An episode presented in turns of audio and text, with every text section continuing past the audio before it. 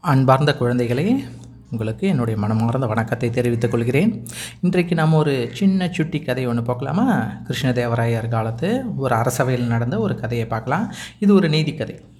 தலைப்பு வந்து பெரிய பரிசு. மன்னர் கிருஷ்ணதேவராயருக்கு பிறந்தநாள் விழா. நகரமெங்கும் தோரணம் வீடெல்லாம் அலங்காரம். மக்கள் தங்கள் பிறந்தநாள் போல மன்னரினுடைய பிறந்தநாளை மகிழ்ச்சியோடு கொண்டாடினர்.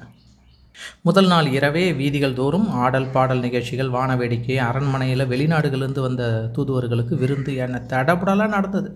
மறுநாள் அரச சபையில் அரசருக்கு மரியாதை செலுத்துதல் நடந்தது. முதலில் வெளிநாடுகளில் இருந்து வந்த அரச பிரதானிகள் தங்கள் நாட்டு மன்னர்கள் அனுப்பிய பரிசுகளை வரிசையாக தந்தனர். பிறகு அரச பிரதிநிதிகள் பொதுமக்கள் மன்னருக்கு பரிசளித்து மரியாதை செலுத்தினார்கள்.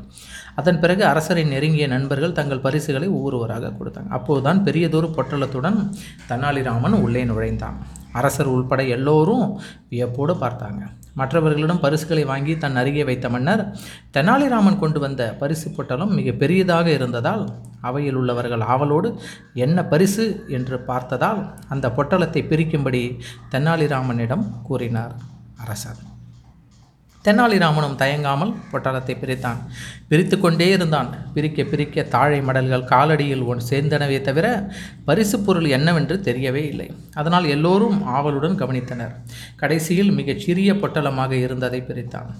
அதற்குள் நன்றாக பழுத்து காய்ந்த புளியம்பழம் ஒன்று இருந்தது. அவையில் உள்ளோர் கேலியாக சிரித்தனர். அரசர் கையமர்த்தி சிரிப்பு அடங்கியவுடன் தெனாலிராமன் கொடுத்த பரிசு சிறிதாக இருக்கலாம். அதற்கு அவன் கொடுக்க போகும் விளக்கம் பெரிதாக இருக்கும் அல்லவா? என்று அவையினரை பார்த்து கூறிவிட்டு தெனாலிராமன் பக்கம் திரும்பி ராமா இந்த சிறிய பொருளை தேர்ந்தெடுத்ததின் காரணம் என்ன என கேட்டார். அரசே ஒரு நாட்டை ஆளும் மன்னர் எப்படி இருக்க வேண்டும் என்ற தத்துவத்தை விளக்கும் பழம் புளியம்பழம் ஒன்றுதான். மன்னராக இருப்பவர் உலகம் என்ற புளிய புளிய மரத்தில் காய்க்கும் பழத்தை போன்றவர்.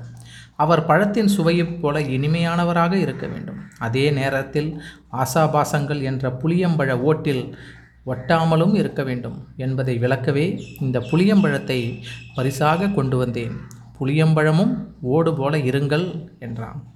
அவையினர் கைத்தட்டி ஆரவாரம் செய்தனர். மன்னர் கண்கள் பணிக்க ஆசனத்தை விட்டு எழுந்து தெனாலிராமனை தழுவி ராமா எனக்கு சரியான புத்தி புகட்டினாய். ஒரு பிறந்தநாள் விழாவிற்கு இத்தனை ஆடம்பரம் தேவையில்லை. பொக்கிஷ பணமும் பொதுமக்கள் பணமும் வீணாகும்படி செய்துவிட்டேன். உடனே விசேடங்களை நிறுத்துங்கள். இனி என் பிறந்த நாள் அன்று கோயில்களில் மட்டுமே அர்ச்சனை ஆராதனை செய்யப்பட வேண்டும். அவசியமில்லாமல் பணத்தை ஆடம்பரமாக செலவு செய்யக்கூடாது என உத்தரவிட்டார். தெனாலிராமனின் துணிச்சலையும் சாதுரத்தியம் எல்லோரும் பாராட்டினர். அரசர் தனக்கு வந்த பரிசு பொருள்களில் விலை உயர்ந்தவற்றை எடுத்து தெனாலிராமனுக்கு பரிசாக கொடுத்தார். நன்றி. உங்கள் காண்கலை சரவணன் அருணாச்சலம் என்னுடன் இணைந்திருங்கள் குழந்தைகளே. நன்றி. இந்த கதை உங்களுக்கு பிடித்திருக்கிறதல்லவா? நன்றி.